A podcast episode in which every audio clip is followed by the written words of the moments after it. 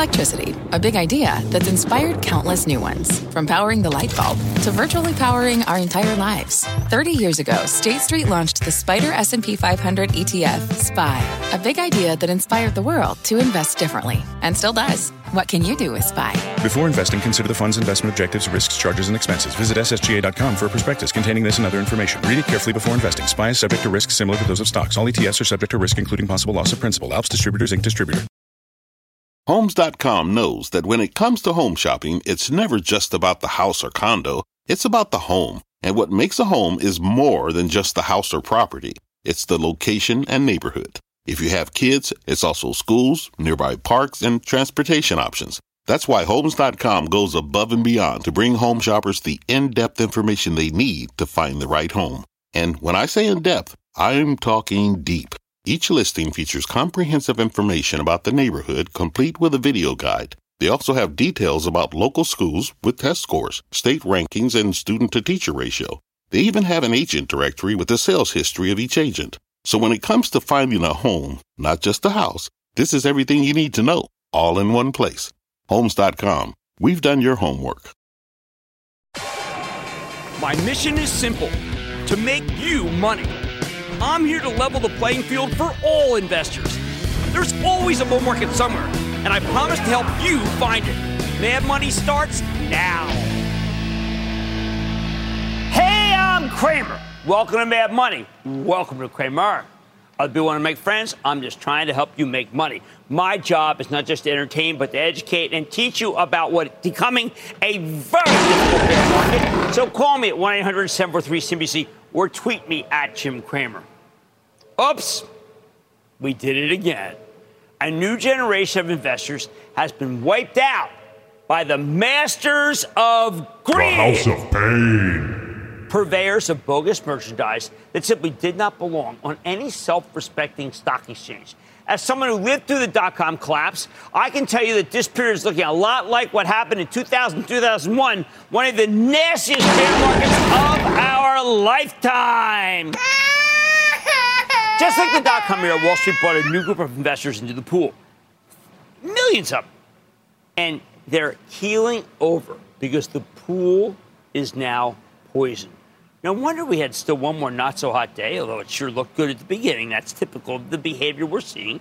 Dow slipping 125 points, S&P declining 0.21%, although the Nasdaq edged up 0.25%. Ooh, light at the end of the tunnel.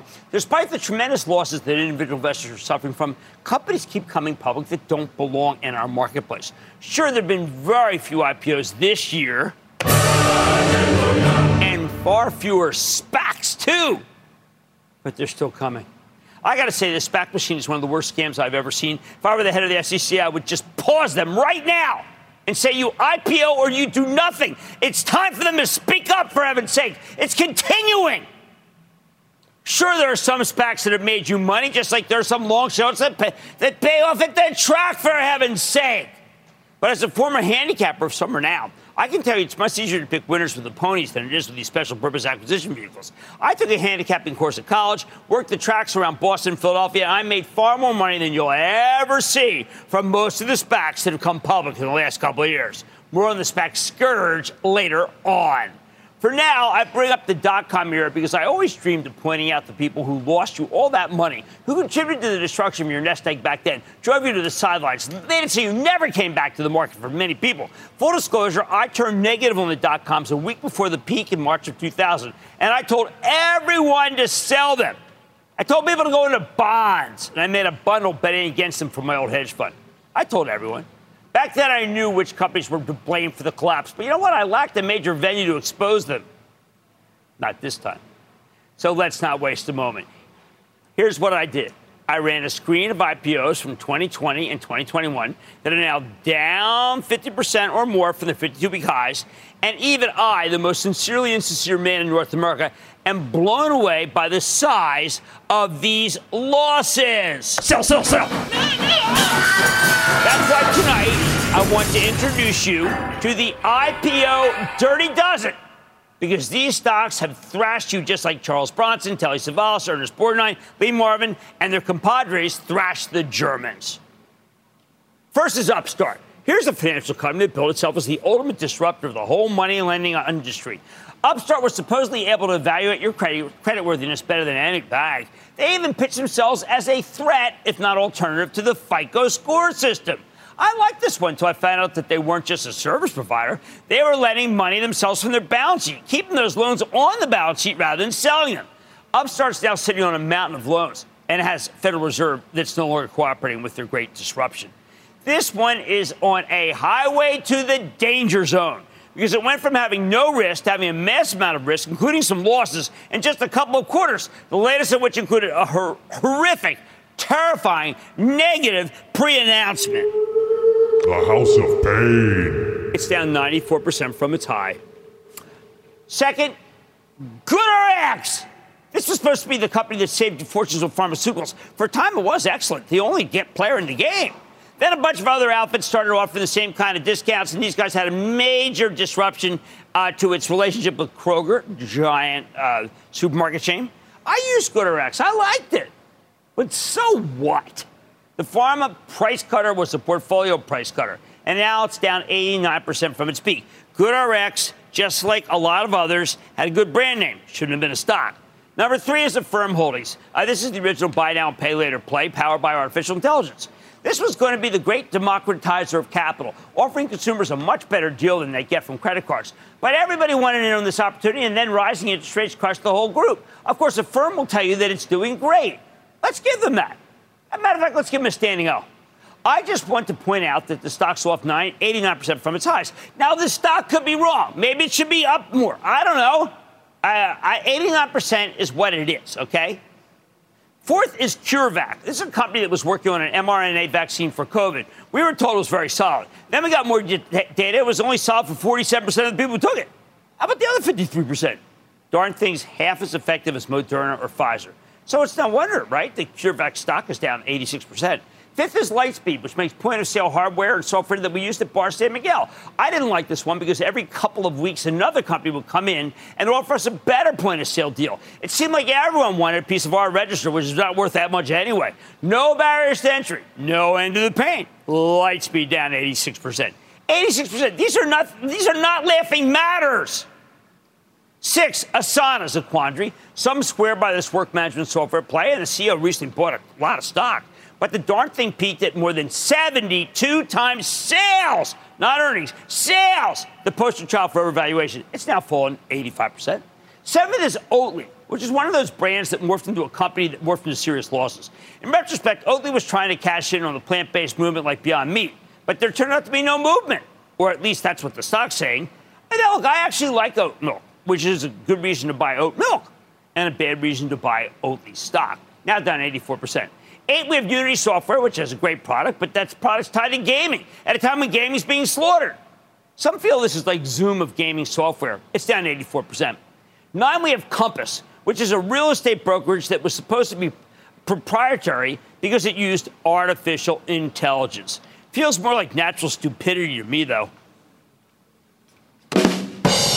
Because who wants to own a real estate brokerage when the Federal Reserve's bent on crushing the real estate complex? And that's how this one fell 84%.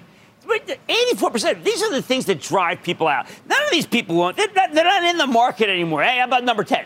RLX Technology. What is this? A Chinese vaping play. Need I say more? It's also off 84%. A Chinese vaping play. They make this up. Do they make these up? I'm asking you, do they make them up? Yeah. They're making them up. They're making them up. Looking at my staff. Ask if they're making them up. Are they making them up? Yeah. yeah. Number 11, too simple. TU. TuSimple. Whoa. This is an autonomous driving truck company. The stock turned out to be too hard. Except for the people who lost money. It's down 83%. Finally, it's been a tough slog for crypto assets, so it's been a tough slog for Coinbase. The company tried to school the head of the SEC on how crypto really works. Did not end well. Coinbase is down 83% too. When the book is written on this era, or when the many books are written on this era, there'll be a ton of commentary on SPAC charlatans. There'll be lots to say about those who con you into believing that the downside was much lower than the ceiling. But some of the most egregious offenders were the dirty dozen that hit you with uh, repeated unsportsmanlike conduct down there giving you the business and ultimately put your portfolio in injured reserve. Here's the bottom line. If you own more than one of these, you're probably not even watching, so hey, sorry. You're gone into the ether or maybe the two year treasury and away from the charnel house that is the IPO market class of 2020 2021. The shame! The shame! Joe in New York, Joe. Booyah, Jim. Booyah, Joe. The company I want to ask you about today has a new CTO. He previously ran the technology arm at MLB and was the CTO at Disney Plus. Disney Plus is well known for video streaming. What type of impact could video streaming have for shareholders of SiriusXM? Well, you know, look, Sirius, SiriusXM is a play on the sale of cars, and the sale of cars has not been that good. Don't even think for a moment that there's something else to it. It's that is the key data. Sale of cars and the sale of cars is not doing that well. Sometimes I get so upset because it's just a replay of 2021, of 2000, 2001, and I lived through that. And I did my best to get people out of those, and I'm doing my best now. And I got you out of most of these stocks, but not all of them. And for that, I am so upset. But at least I tried. Today, if you own more than one of these recent IPOs, you're probably not even watching. You're gone into the ether, or maybe even into the two year treasury, and the market owes you an apology. On Mad Money tonight, SpartanNash helps to get groceries to your store. And we're getting an inside look at the state of grocers in the U.S. with the company's CEO. This is a winner. Then, with the market's latest leg lower, we've spotted something that might actually protect you a list of accidental high yielders that may be worth watching. And Social Capital announced last week that it was unwinding two of its SPACs. I'll take a closer look at that hideous group, that space, and tell you what the future means for there. But all that did too is take away your money. So stay with Cramer.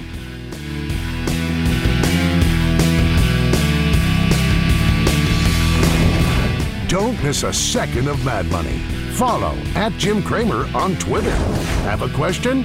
Tweet Cramer. Hashtag mad tweets. Send Jim an email to madmoney at cnbc.com or give us a call at 1 800 743 CNBC. Miss something? Head to madmoney.cnbc.com. Fact Running a business is not getting easier on your wallet. With higher expenses on materials, employees, distribution, and borrowing, everything costs more.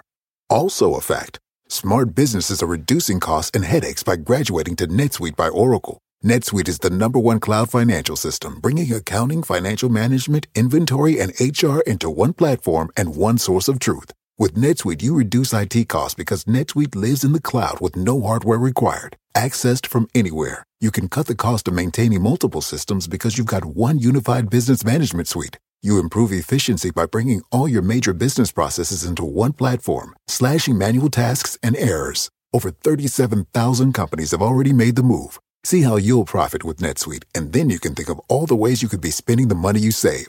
Company retreat in Malibu, anyone? By popular demand, NetSuite is offering a one-of-a-kind flexible financing program for a few more weeks. Head to netsuite.com to start saving. When you're hiring, the best way to search for a candidate isn't to search at all. Don't search, match with Indeed. Indeed is your matching and hiring platform with over 350 million global monthly visitors, according to Indeed data, and a matching engine that helps you find quality candidates fast. Use Indeed for scheduling, screening, and messaging to connect with candidates faster. Plus, 93% of employers agree Indeed delivers the highest quality matches compared to other job sites, according to a recent Indeed survey. Leveraging over 140 million qualifications and preferences every day, Indeed's matching engine is constantly learning from your preferences. Join more than 3.5 million businesses worldwide that use Indeed. Listeners of this show will get a $75 sponsored job credit to get your jobs more visibility at Indeed.com slash Mad Money. Just go to Indeed.com slash Mad Money right now and support this show by saying you heard about Indeed on this podcast. Indeed.com slash Mad Money. Terms and conditions apply. Need to hire? You need Indeed.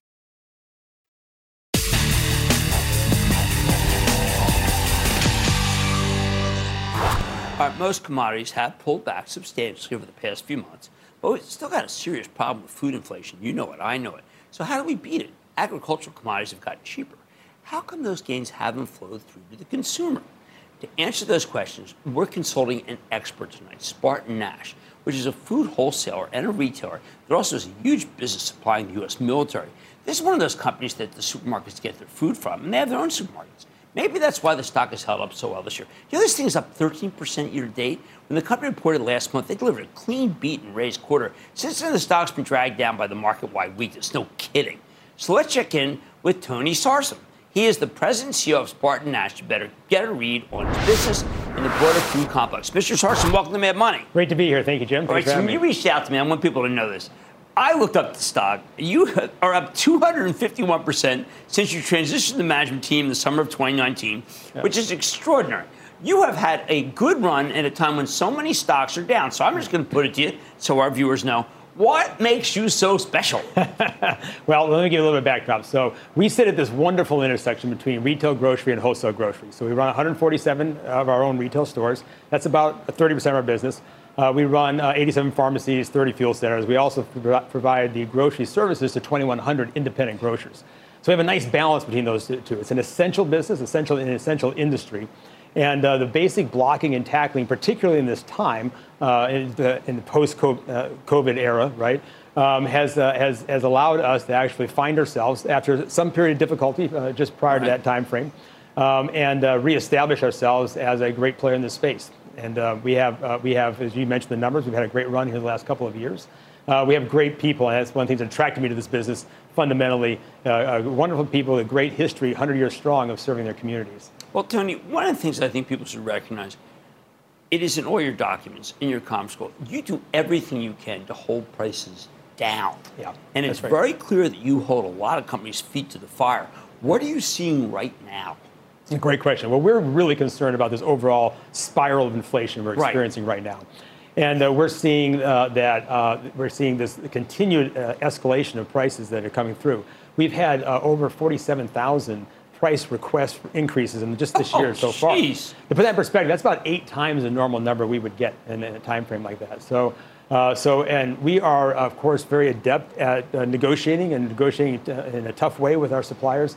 Uh, but we're in a brave, brave, new world, and that's why we're taking on this, this, this task of this, what we're calling our merchandising transformation. In that merchandising transformation, we are teaching ourselves uh, to do that, that work more effectively. Look, we've got, uh, I've got a great team of merchandisers, but most of them weren't even alive during the disco era of, in that time frame when there was such a huge escalation of pricing.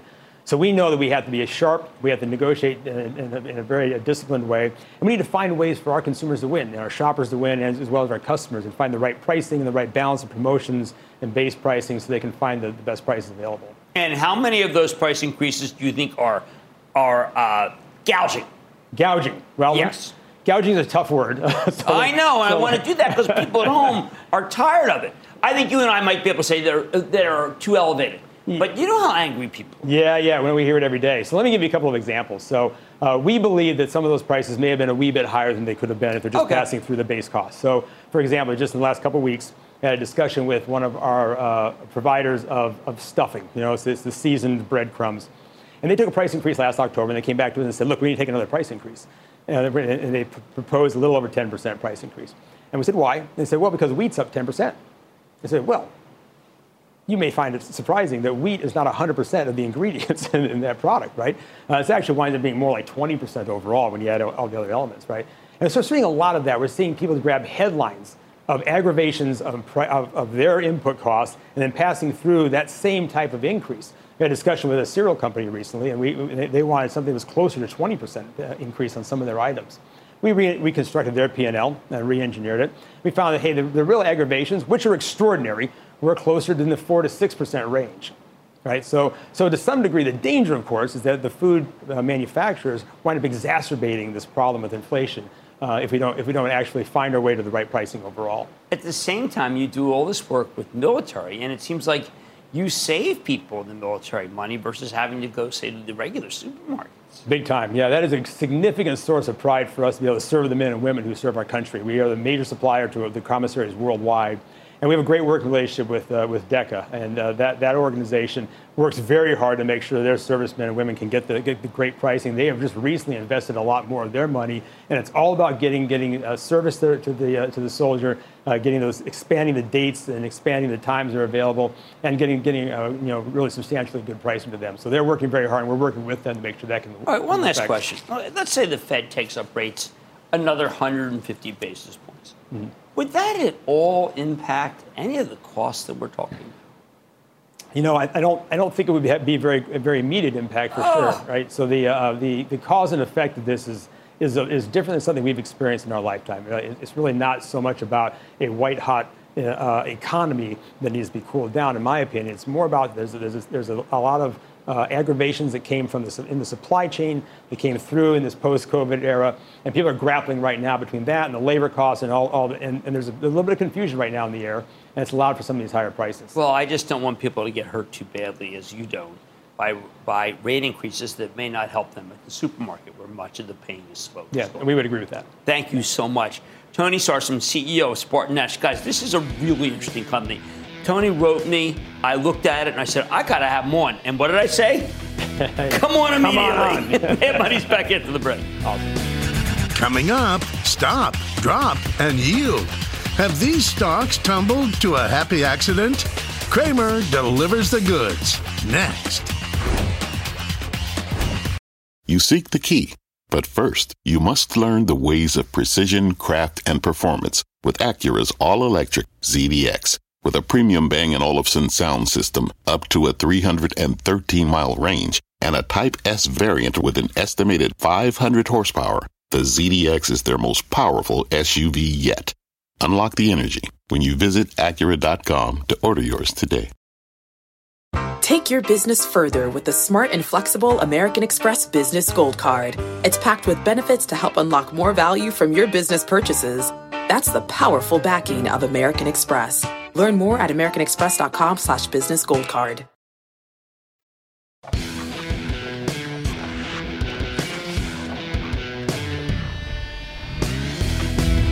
With the yield on the two-year Treasury now at an astonishingly high 4.3%, it's widely viewed as a sign that we're on the cusp of recession because it means the Fed's going to hit us with more rate hikes, possibly a lot more. At the same time, these rapidly rising Treasury yields put tremendous pressure on dividend stocks because they finally have competition from the fixed income market.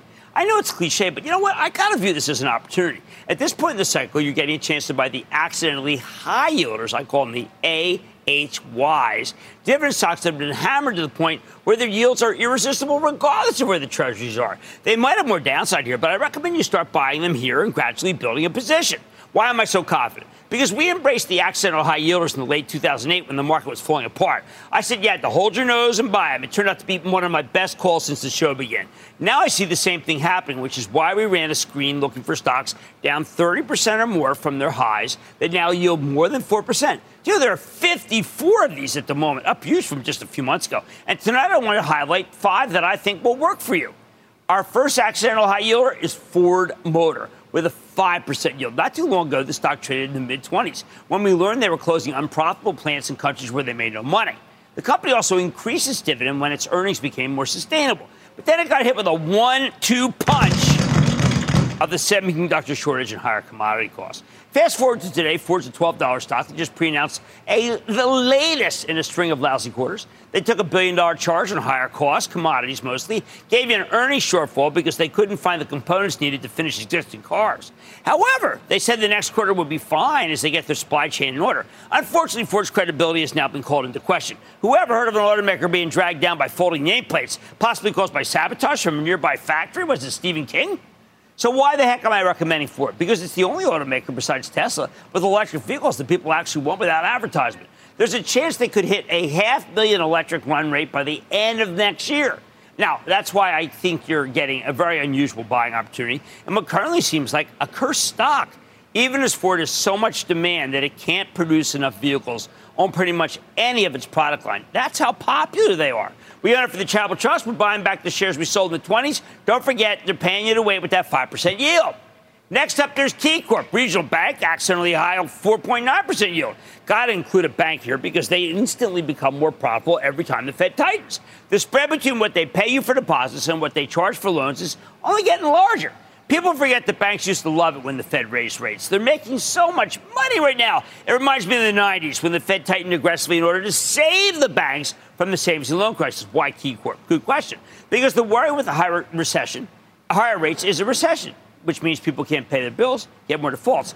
Key has very few bad loans, though, and I like their Cleveland centric location. Plus, it's got a great balance sheet. I think it's insane that you can get this one with a nearly 5% yield. Well, I expect slower loan growth going forward. I'm not worried about a gigantic spike up in bad loans because in recent years, people were borrowing at incredibly attractive rates, and many of them are locked in. This is not 2007. Third, how about a real estate investment trust that's been through thick and thin with nary a problem? I'm talking about Federal Realty, FRT, which owns mixed use properties in rich suburbs, and supports an amazing 4.9% yield. This is the kind of situation where stock's been dragged down by the cohort as the REITs tend to trade together. Now, Federal Realty's latest quarter was spectacular, and their occupancy rates headed higher, not lower. It's not like this is merely a shopping center play. They also own office space and residential space, all, by the way, in the best neighborhoods in the country. Sure, Amazon's great. They might offer uh, same day delivery.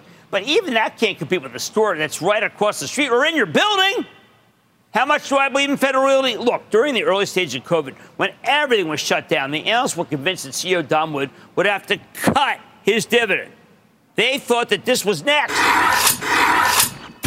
You know, they even heckled him on a conference call, and you know what he did? He raised the payout, possibly out of spite. If Federal Realty had nothing to fear in the spring of 2020, they got nothing to fear now. Fourth, there's Devon Energy, the oil uh, and gas company that pioneered the new variable dividend policy. Back when oil was going through 100 on the way up, CEO Rick Muncrief told members of the CNBC Investing Club that he wasn't going to change his drilling plans in order to chase those prices. That was smart. In fact, he was hedging against a big decline in crude, making sure 20% of his oil and 30% of his gas was protected. That was even smarter. I know it's tough to get behind an oil here with WTI crude back to where down in the 70s, especially as the Fed shows no signs of easing up in the war against inflation. Devon's payout is hostage to those prices, but they just gave you $1.55 per share this quarter. Even if that ends up being cut in half, the stock would still have a 5.4% yield. I don't see the dividend getting hit that hard. Oh, and not with Devon's low cost structure and choice assets. What can I say? And by the way, huge buyback. Not everything in the oil patch is falling apart. For a final pick, I was torn between two companies Best Buy and a pipeline company called ONEOK. Best Buy has a 5.3% yield, very good balance sheet, but it's a tough time to be an electronics retailer. I think the stock has more downside. That said, if the yield gets to 6%, then I think you buy, buy, buy! Which leaves us with ONEOK, which is one is zero and well, you know, it's O N E O K, ONEOK. This is one of those stocks that gets no respect with a 7% plus yield and 25 years of positive dividends. In the last five years, its payout has gone from $2.46 to $3.74. And I think its future has only gotten brighter due to the pipeline scarcity in this country. ONEOK periodically gets hits with these of selling, and investors wonder if something's wrong because it's got a 7% yield, whether it's a red flag. I've often worried about that too, but I'm not worried as long as Ukraine's fighting with Russia that shut down Russian nat gas shipments to Europe. So they need our liquefied natural gas. And ONEOK has key pipelines that take the stuff to export terminals.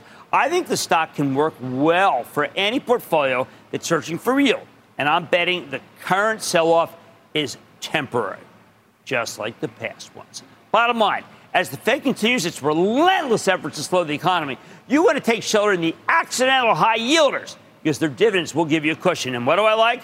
I like Ford. I like KeyCorp. I like Federal Realty. I like Devon Energy. And I like ONEOK. Bye, bye, bye. They're all good to go. Aaron in New York. Aaron. Hello. Hi, Aaron. It's Jim. Hi. How are you? I am good. How are you? I'm great. Thank you so much for having me on. Oh, my pleasure. What's up? Um, I was just wondering if J and J is a buy after the congressional inquiries regarding asbestos and their talcum powder and all that negative press they've been receiving recently. Well, I think it's a great question because what happens is a lot of that stuff gets really gets thrown in. I mean, everybody's kind of figured that out, At the same time, all the staple stocks have been going down, but not J&J. That's a sign of strength, not weakness. My travel trust remains committed to it and wants to buy more if it, if it goes below 160. Now let's go to Tom in Indiana. Tom. Yeah, hey, hi, Jim. Hey, I'm Hey, just Tom. asking about. I was asking about the Simon Property Group. If it's a good, uh, if it's a good company to buy into, and what kind of Okay, dividends they you're reaching for yield with Simon Property. It's run by David Simon. If he came on, I would certainly feel a lot better to find out why it yields 7.86%, which is why I like Federal Realty FRT, which is a shopping center play, not shopping mall, with mixed use, including residential and office. All right, these stocks are my top five accidental high yielders. And these are where you want to be as the Fed continues its relentless efforts to slow the economy. I think these stocks will prevail. There's much more Mad Money. The formerly hot SPAC space has cooled down. Woo! So could this actually be a good thing for the market as a whole? Even as I hate those stocks, I'm surveying the space, giving my take. Then there are a host of critics of the Fed's plan to tame inflation. Where do I come down on the issue? I'm going to give you it straight. And all your calls, rapid fire, tonight's of the lightning round. So stay with Cramer.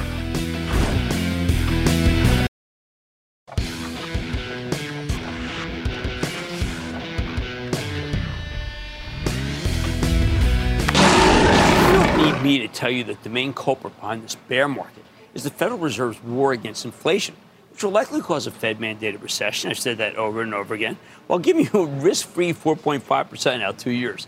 But that's not the whole story. I always say that the bull market gets killed when they get flooded with low quality merchandise, lots of it, diluting demand for good stocks and disgusting investors by tricking them into bad ones. In 2020 and 2021, there was a deluge of IPOs and worse, SPAC mergers. And a huge part of that weakness over the last 10 months has simply been the market rejecting that insanity. Sell, sell, sell, sell, sell, sell, sell, sell. I covered the abomination that was the IPO market at the top of the show. Worse, even as the IPO window mercifully slammed shut, these special purpose acquisition companies, SPACs, just keep coming. There was so much money behind the SPACs, it seemed like the deals would never end, even as they kept losing people money hand over fist and still do. But while we were in San Francisco last week, we finally got a positive development here. Chamath Palihapitiya, one of the most prolific SPAC sponsors out there, announced he'll be winding down two special purpose acquisition vehicles, basically ending his pursuit of SPAC mergers. This guy's one of the leaders in the space, and thank heavens for you, he's turning off the tap. Meanwhile, many other major SPAC sponsors are finally throwing in the towel, liquidating their investment vehicles. Plus, we've had hardly any IPOs of late, mercifully again. All of this is incredibly good news for the market, even if it's hard to appreciate the positives in an environment that is this difficult, meaning this bad. Now, I try to be a straight shooter here, though, and I've spent over a year warning you about these things, and you know that. I told you repeatedly that the market would have no long term peace until the SPAC attack came to an end. So now that it's happening, I think it's worth taking a closer look. First, let's talk about Chamath's pullback from the SPAC business. Now, this is the guy behind a couple of incredibly horrible deals Social Capital and its myriad of SPAC funds. Last Tuesday, we learned that two of its largest SPACs had no plans to complete any mergers by October 14th, which was the deadline for both of them. If you go past the two year deadline, you have to unwind the SPAC and return all the money to your shareholders. Remember, these are blank check companies. What a terrible thing that they even came up with an idea a blank check. Remember when your mom told you don't ever give anyone a blank check? But eventually the check expires if nobody cashes it in. More important, Chamath laid out his rationale for letting these two SPACs unwind. Listen to this, and I'm quote. While we came close to do, doing a deal several times, we only walked away each time for a couple of reasons. One, valuation, accommodation factors made it very difficult to find a company at a reasonable valuation and margin of safety. He didn't want to pay too much and felt like he'd either have to overpay or end up buying an inferior asset to get the deal done. No kidding. Second, he talked about volatility. Privately held companies have gotten gun shy about coming public via SPAC merger, given the state of the market right now. Again, thank heavens, this is what's called rationality. It's a little late, though. I do think it was a wise decision. And I wish more SPAC sponsors would follow in Palihapitiya's footsteps. More importantly, I think it's good news for the market. Why? Just look at how the other four SPAC mergers sponsored by this guy have done. His SPACs have taken four companies public Virgin Galactic, the super early stage space tourism play, Opendoor Technologies, the house flipping business that continues its strategy even after Zillow admitted its house flipping venture was a bust, Clover Health, which is supposed to be a disruptor in the health insurance space, and SoFi Tech, SoFi Technologies, the digital bank that's trying to disrupt the financial services industry. All four of these stocks have been awful. Virgin Galactic, it's down 92% from its highs in February of, of, last year. If you invested in this back at the beginning, before we knew about the merger, you're still down more than 50%. Opendoor's also down 92% from last year's highs, including a 78% decline for 2022 alone. You lost nearly 70% of your money if you got in on the SPAC at the start. Thanks for nothing. As for Clover Health, it's been torn to pieces including by short sellers. It's now down 93% from its peak last summer. This is a $2 stock, for heaven's sake. You've been obliterated if you got in on the SPAC when it came public at 10 bucks. Finally, I want to like SoFi Technologies. Anthony Noto the CEO. He's a terrific guy. And I am not changing my view that I like it long term. But at the end of the day, we've got to take our cue from Bill Parcells, former coach of the New York Giants. You are what your record says you are. And SoFi's record is a stock that's down 82% from its peak last year. If you got in on the initial SPAC offering, you've been cut in half. There, were, there was a secondary here, too, that just has been, well, I don't know who got out on that one, but boy, did they get lucky. I still believe in the company, and it's a cheap stock, but what a crummy neighborhood. It's no wonder these guys don't want to make any more deals. What? God, there's so many bad things that have happened in this market. And of course, few startups want to do a SPAC merger, given how most of them have turned out. I want these so badly to be done. They're a curse on the market. What makes this so huge is that Chamath Palihapitiya Hapatia was practically the face of the entire industry. Forbes dubbed him the SPAC king last year when these stocks were going up on nothing. He was incredibly promotional, constantly talking them up. The fact that he's now giving up and liquidating two of his SPACs speaks volumes. SPAC king, SPAC pawn. And he's not alone. 21 SPACs have been liquidated this year, more than half of them in the last couple of months. That includes some SPACs with big backers like Bill Ackman, Pershing Square's Tontine, which raised 4 billion in the summer of 2020. Then there's RedBall acquisition, which was sponsored by Billy Beane, the former general manager of the Oakland A's. Brad Pitt played him in Moneyball. They tried. He's not a movie though. They tried to do a couple of deals that both fell apart. Now they've given up. Finally, I want to mention Mudrick. I'm just selecting some that I thought were pretty amazing. Mudrick Capital Acquisition 2 which also had two failed deals. They tried to merge with Topps, the baseball card company, but then Major League Baseball decided not to renew their contract. The whole thing fell apart. Then earlier this summer, they tried to merge with Blue Nile, the online jewelry de- retailer, and the deal value, look, write this down, 873 million. Okay, 873 million. In the end, the private equity backers behind Blue Nile decided to sell it to Signet for just 360 million. Think about that. They'd rather take the cold hard cash from Signet and do a SPAC merger that's theoretically offered more than twice the price tag? This is only the beginning. SPAC deals exploded on the scene late 2020, and many of these funds are now approaching the two year expiration date. A year from now, we can put this whole sordid chapter behind us. One last point it's not just SPACs. The IPO market, as I mentioned at the top, is also comatose, if not outright dead. So far in the third quarter, we've only had 25 deals, the worst third quarter for new issues in over a decade. Even better, we only had six new SPACs created. We actually got the largest deal of the, of year two weeks ago when AIG spun off its life insurance and retirement business as Corebridge Financial. But that was only a $1.7 billion deal and accounted for more than 70% of IPO pro- proceeds this quarter. The majority of IPOs this year have been absolutely tiny, way too small for us to talk on air. SPACs, in retrospect, are just a bad idea whose time has come and gone. Oh, and if you're thinking of doing one yourself when you're watching, prepare for a hostile environment, not just from the public, but from someone who starts each show with it's not about friends, it's about money. Mad Money's back after break. Coming up, Cramer takes your calls, and the sky is the limit. It's a fast fire lightning round. Next.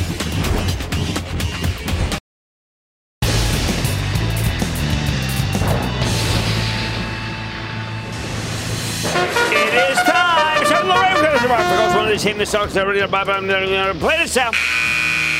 And then the lightning round is over. Are you ready? Ski dash on the lightning round. It's over. Edwin in California. Edwin.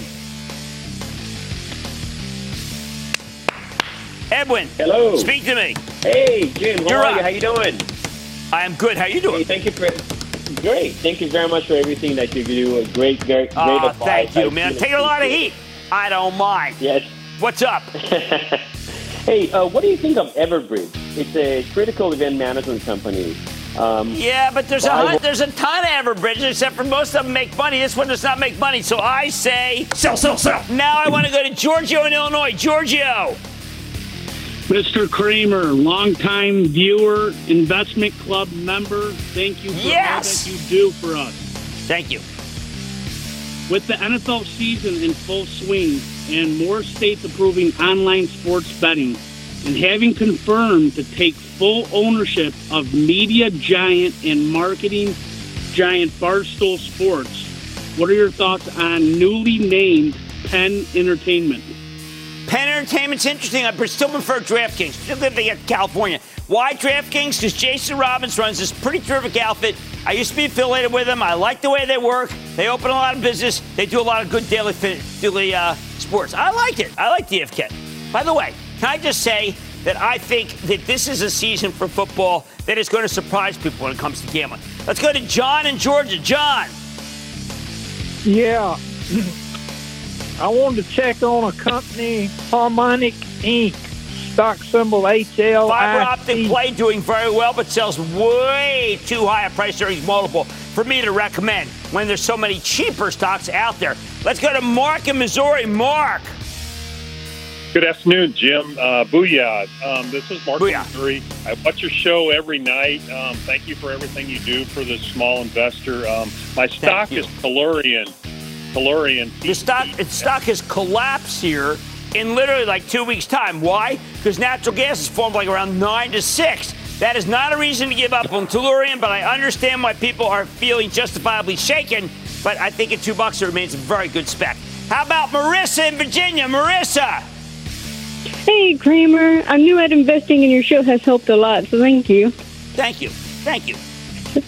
About a month ago, I bought Monolithic Power Systems and was doing really well, but it has recently been declining a bunch. Should I hold on to it or should I sell it? Oh man, it's just LED lighting. Just- You know what? There's so many companies that are in the same business, and it's got a very high high price earnings multiple. I'm going to have to say that I do not like this stock. I need to go to Frederick in Florida. Frederick. Hi, Jim. Frederick. Hello. Hi, yeah, Jim. you're up. What's up? Hi. Hi. I, first of all, I'd like to say Andrew did a fine job in his interview with Cathie Wood this morning, which leads me to my question for you. She's been the buyer of millions of shares literally on a daily basis of a company called Ginkgo Bioworks. Symbol is DNA, trades in New York. Um, Right. I think, look, she is um, a unique investor. Uh, the stock has come down a lot. I think it is an interesting spec. I'm not going against her at these prices. It's just too darn low. Hey, how about we go to Michael in Minnesota? Michael. Hey, Booyah, Jim. Thanks for taking my Booyah. call. Uh, I have. What are your thoughts regarding Cloudflare? All right, Cloudflare, this is Matthew Prince, and he's got just a ton of business on streaming balancing. And all the time you hear more streaming, the more business he has. It's one of the few stocks that I'll make an exception. It's just now turning positive on earnings, and I'm saying it is okay to buy. I know that's a tough call, but I do believe it. Ronald in Florida. Ronald. Yes, uh, honor talking to you. Can you hear me? Same. You, ah, you sound great. I'm uh, talking to you from the southwest coast of Florida, waiting for Nice. uh, Ian to Oh, come and get out of here. Yeah, wow. Hope it goes okay there. What's up? Uh, Zim, about uh, maybe two months ago, I was surprised to hear you say it was probably selling at about 50, and, and you said it's going to be about half that in a while. And I Yeah. wanna, I've uh, been wondering how in the world did you come up with that? And it turned Well, out to be because I don't like the shipping business. I think the shipping business is a terrible business, and I reiterate that that stock's probably not even done going down. And and please be safe. And that, ladies and gentlemen, is the conclusion of the lightning round. The lightning round is sponsored by TD Ameritrade. Coming up, the inflation situation made simple, or as simple as can be. Next.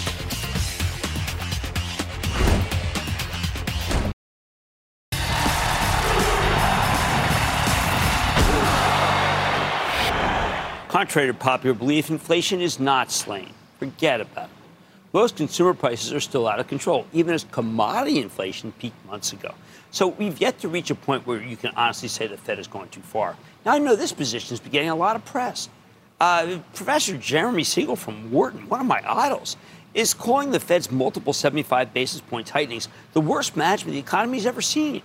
He fears that we could already be in a recession. I say, hold on. Sure, commodity prices have already peaked. The ProShares Inflation Expectation Index, also known as the RINF or RINF, peaked in June. Almost every commodity now down for the year. But how many commodities are below where they were trading when the pandemic began? Isn't that the ultimate goal? I know only one lumber, which has fallen to pre COVID levels. While lumber is a key component of housing, it's not much beyond that. Of course, the average house has lost about 20,000 in value since the last tightening, from 390,000 to 370,000. But we'd have to see a 30% decline if we want to roll things back to pre-COVID levels, which again is what I think the Fed wants. Although housing's finally headed in the right direction, we got a long way to go. That's why the yield in the two-year Treasury keeps soaring, as investors are betting the Fed will have to raise rates by about a percentage point and maybe a percentage and a half before it truly breaks inflation. So how do we get this situation under control? You know what? Oddly, I think I think the situation needs the help of companies. Companies like Costco. If you listened to that conference call last week where the legendary CFO Rich Galanti put on a tutorial about how to put inflation to bed, you know who's going to make this so things get rolled back. First, he says there's a lot of good news. Listen to this quote: "We are or, we are seeing just a little light at the end of the tunnel." End quote. Even as the price of uh, food inflation was about seven going to eight percent, there was a decline in food, which is a big deal. There are different components of food, but the real hope lies in declining raw costs.